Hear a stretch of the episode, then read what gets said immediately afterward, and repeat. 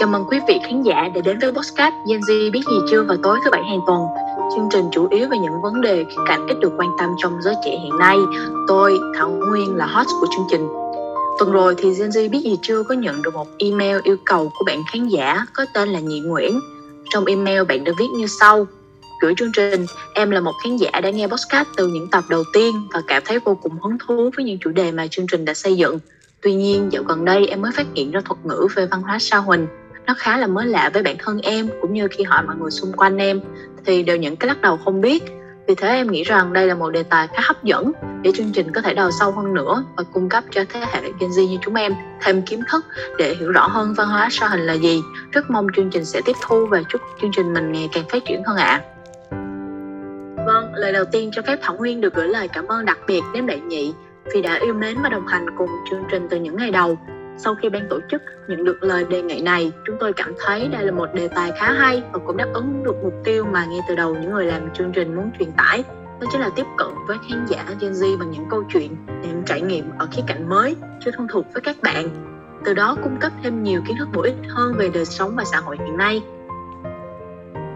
Và để tăng thêm tính xác thực trong tập podcast ngày hôm nay, hân hạnh được giới thiệu hai vị khách mời đồng hành cùng với chúng ta để chia sẻ về chủ đề văn hóa Sa Huỳnh.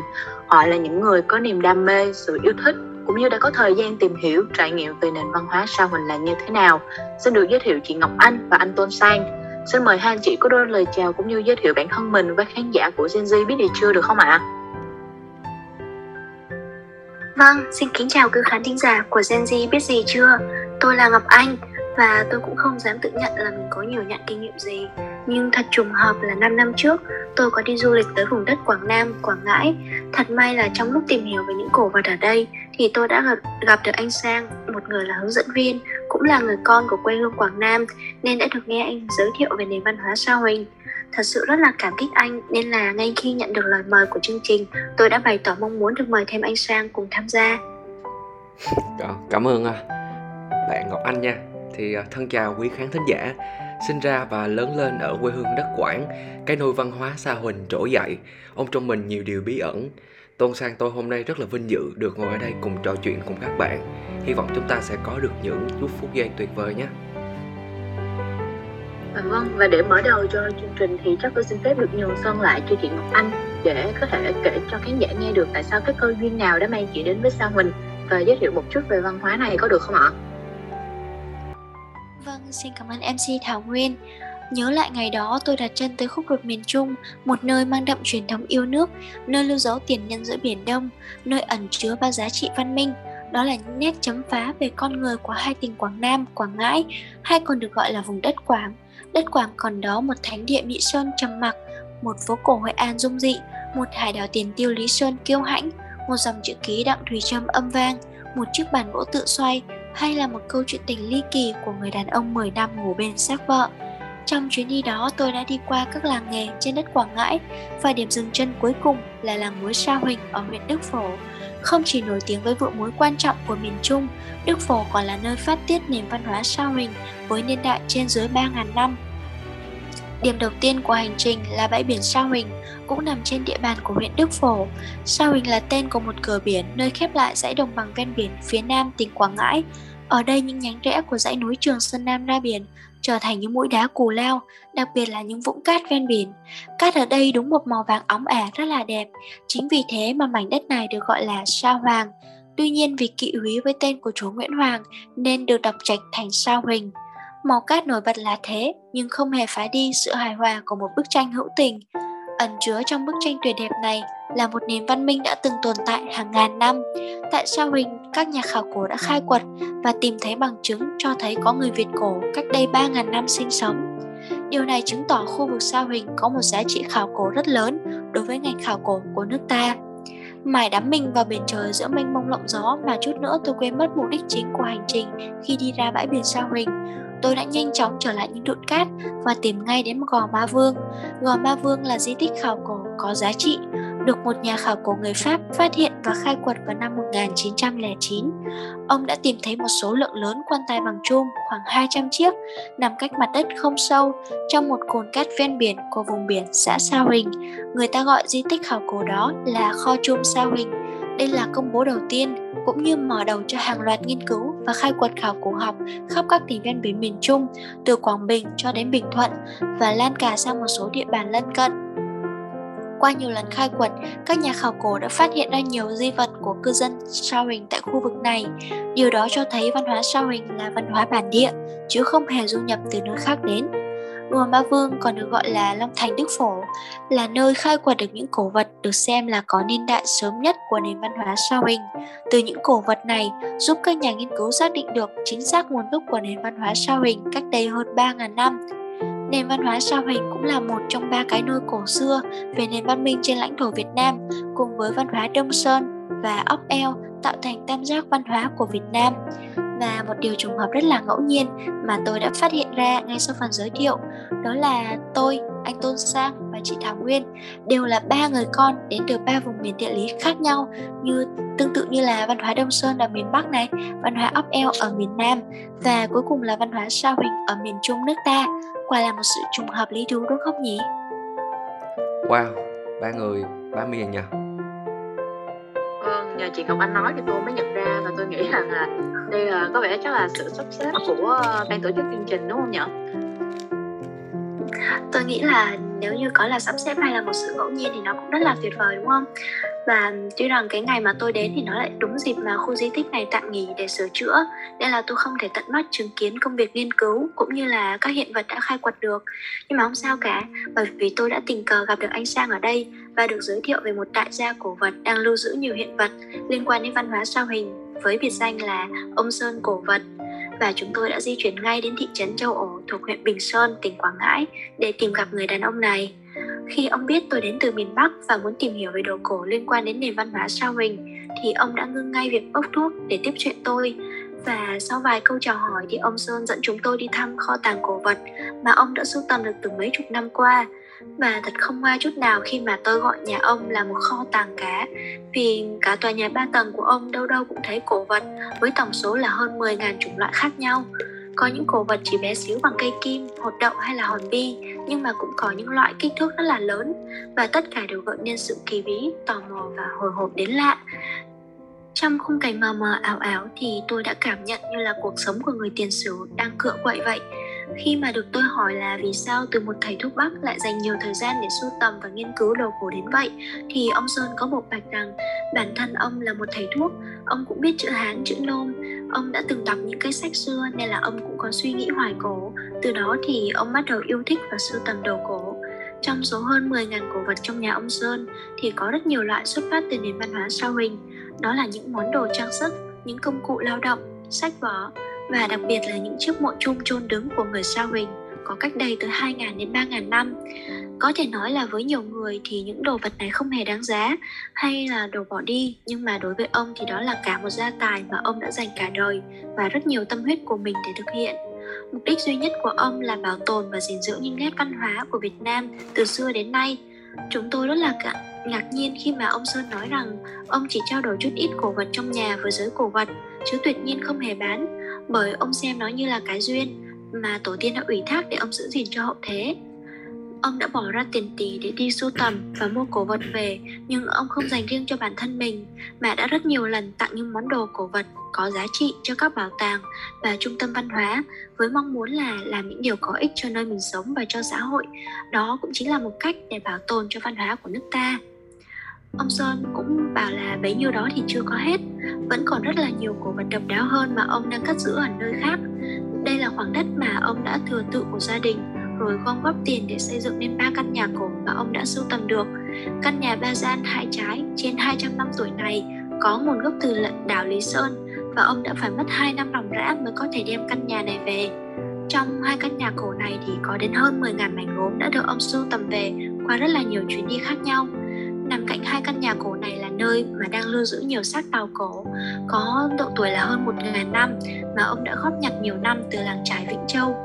Những mảnh gốm xác tàu cháy đen, ngoài việc giúp xác định được thời đại lịch sử, thì một phần nhỏ xã hội qua từng thời kỳ đã được hình dung qua bức chân phiêu lưu của chúng. Qua đó thì chúng đã giúp góp phần tái hiện một phần bức tranh giao thương nhộn nhịp của Việt Nam hàng ngàn năm trước. Cái tâm và sự nhiệt tình của một đại gia cổ vật đã khiến cuộc khám phá thế giới cổ vật của tôi như không thể kết thúc. Tuy nhiên là sẽ mất rất là nhiều thời gian để tôi có thể tìm hiểu hết hơn 10.000 cổ vật. Thế nên là tôi đã tạm gác lại và đi tới địa điểm tiếp theo cho một mục đích tìm hiểu khác. Vâng, và nhờ chị Ngọc Anh chia sẻ mà tôi và các khán giả phần nào cũng hình dung ra được tổng quan về thời điểm phát hiện, cũng như các câu chuyện bên lề xung quanh nền văn hóa đặc sắc này. Thì tôi có tò mò thêm về đặc trưng văn hóa Sa Huỳnh, ví dụ như là về con người hoặc là các kỹ thuật chế tác đồ vân vân. Thì không biết anh Tôn Sang có thể giải đáp giúp chúng tôi được không ạ? Vâng, cảm ơn câu hỏi của MC Nguyên nha. Thì thông tin mà chị Ngọc Anh đưa ra về thời gian xuất hiện này, khám phá ra văn hóa Sa Huỳnh, các giai đoạn của văn hóa này rất là bổ ích. Thì sau đây tôi sẽ nói về các đặc trưng của di vật và văn hóa con người Sa Huỳnh. Văn hóa Sa Huỳnh phát triển từ sơ kỳ đồng thau đến sơ kỳ đồ sắt, từ khoảng 3.500 năm đến những thế kỷ trước sau công nguyên. Quá trình hội tụ những nguồn gốc khác nhau đã tiến tới giai đoạn phát triển cực thịnh của văn hóa này vào khoảng 2.500 tới 2.500 trước. Chủ nhân của nền văn hóa này là thành quả đóng góp của nhiều cư dân, tộc người, trong đó mang đậm dấu ấn văn hóa biển của những người thuộc hệ Malayo-Polynesian cư trú trên đảo và quần đảo Đông Nam Á. Bên cạnh dấu ấn văn hóa của những người thuộc hệ Nam Á này, Môn Khmer cư trú trên dải Trường Sơn Tây Nguyên Việt Nam hiện nay, thì quá trình tiếp xúc, giao lưu giữa các tộc người đã tạo nên sắc thái đặc trưng của từng vùng, từng khu vực. Họ quan hệ giao lưu rộng rãi với những văn hóa thời kim khí ở Đông Nam Á khác. Từ đó có nhiều mối quan hệ giao lưu như cả về kinh tế, này, văn hóa, xã hội. Tập tục độc đáo của cư dân Sa Huỳnh chính là tập tục chôn người quá cố, như chị Ngọc Anh nói lúc nãy là trong các chum lớn. Chum thì được làm từ vật liệu đất đe hay là đất có màu đỏ, được nung khá tốt. Người chết được mai táng trong chum với tư thế ngó gối, như một hiện tượng được sống tiếp ở thế giới cõi âm. Đồ tùy táng theo người chết tùy thuộc vào sự giàu có hay là nghèo khó của người chết mà có thể mang nhiều hoặc ít hiện vật.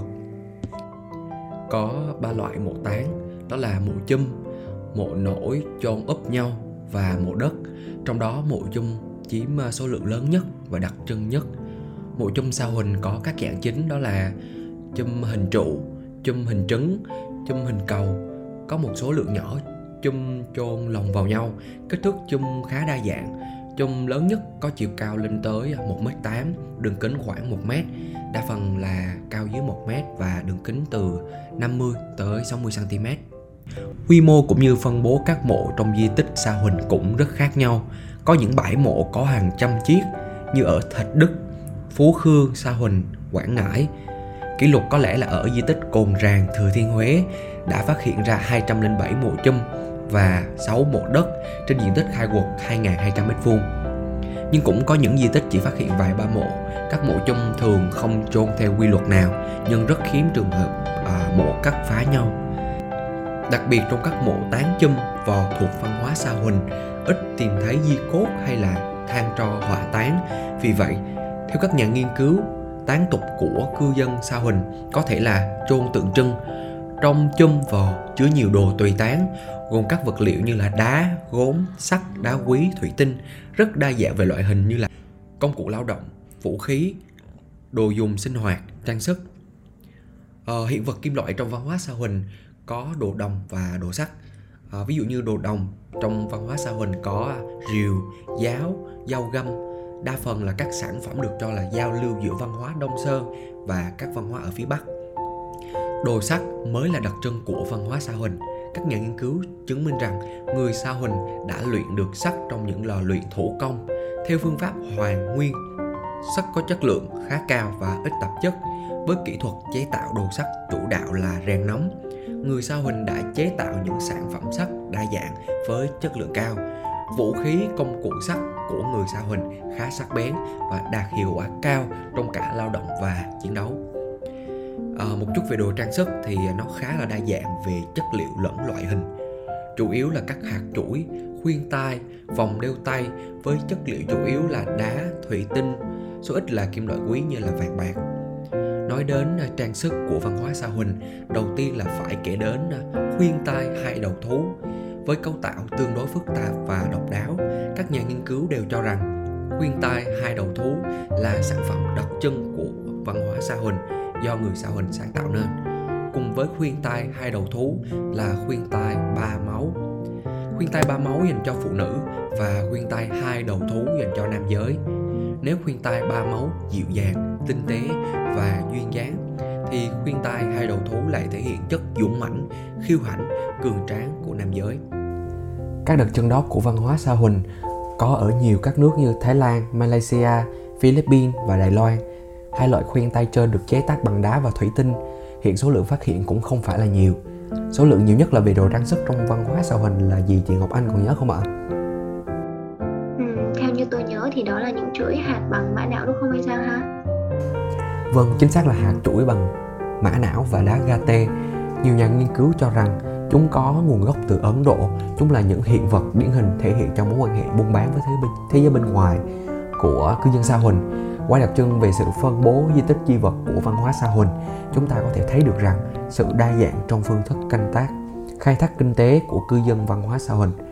Do đặc điểm của vùng đất ven biển với các đồng bằng nhỏ hẹp như ở miền Trung Việt Nam hiện nay, thì người Sa Huỳnh không thể chỉ dựa vào nông nghiệp để sống mà còn có các hoạt động kinh tế như là nông nghiệp, ngư nghiệp, thủ công nghiệp và thương mại. Kinh tế nông nghiệp của cư dân Sa Huỳnh khá đa dạng trên nhiều loại địa hình với nhiều hình thức canh tác trên ruộng nước, nương rẫy với các loại lúa, rau củ, hoa màu khác nhau, kết hợp với khai thác thủy hải sản và chăn nuôi. Mặc dù có trồng lúa nước như cư dân Đông Sơn, nhưng mà cư dân Sa Huỳnh có lương thực chính là lúa tẻ chứ không phải là lúa nếp.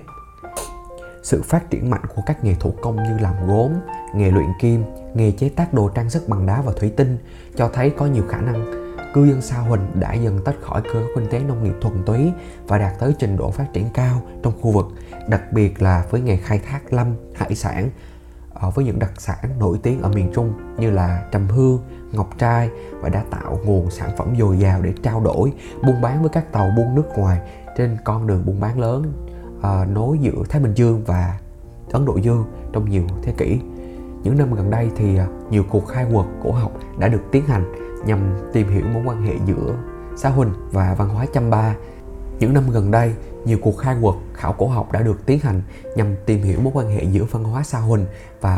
Ba.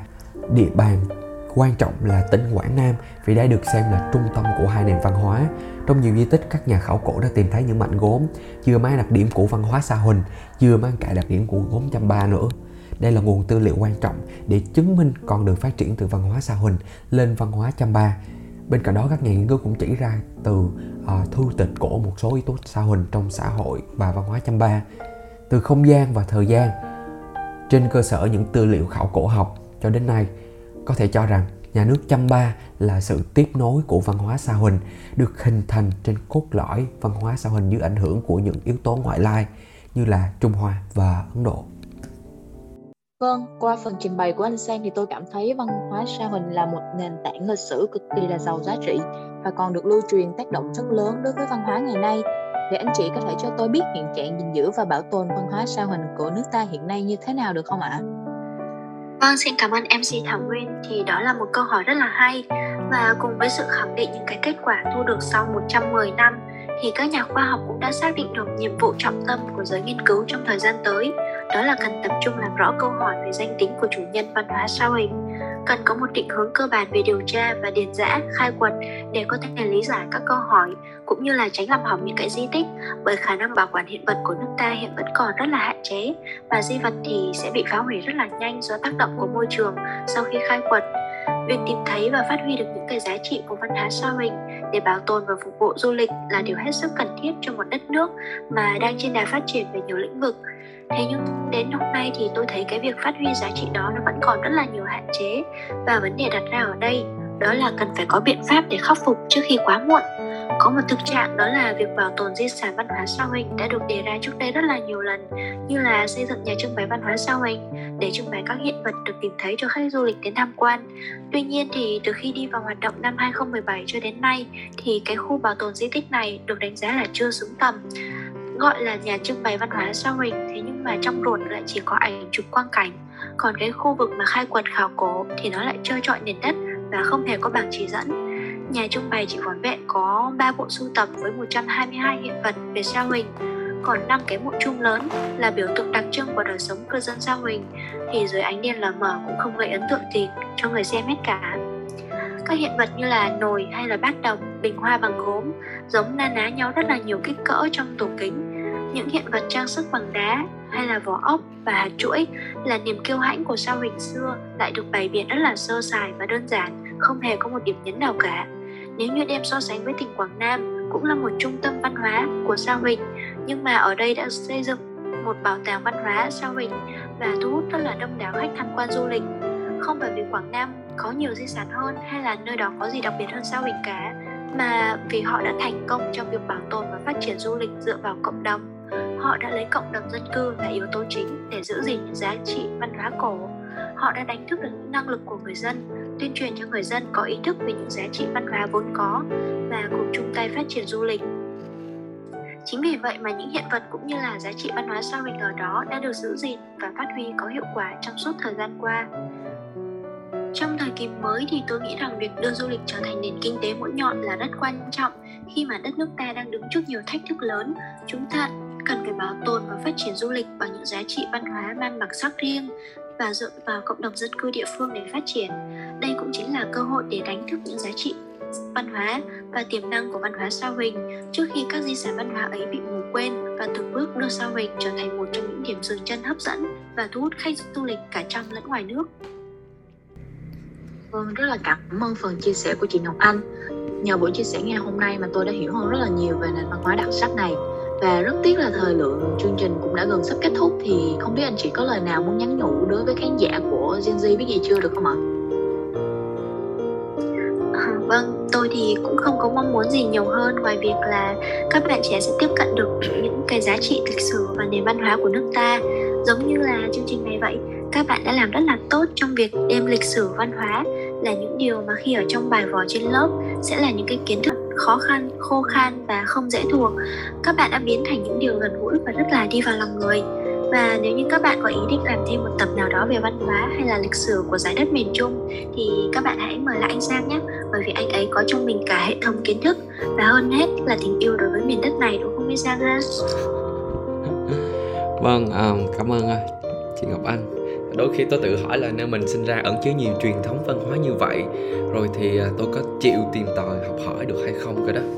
Nhưng mà tôi hy vọng qua chương trình này, không những các bạn trẻ ở miền Trung ruột thịt này hiểu biết về nền văn hóa Sa Huỳnh nói riêng và các văn hóa trên nước Việt Nam nói chung, mà còn có những bạn trẻ trên khắp đất nước Việt Nam và cả bạn bè quốc tế nữa.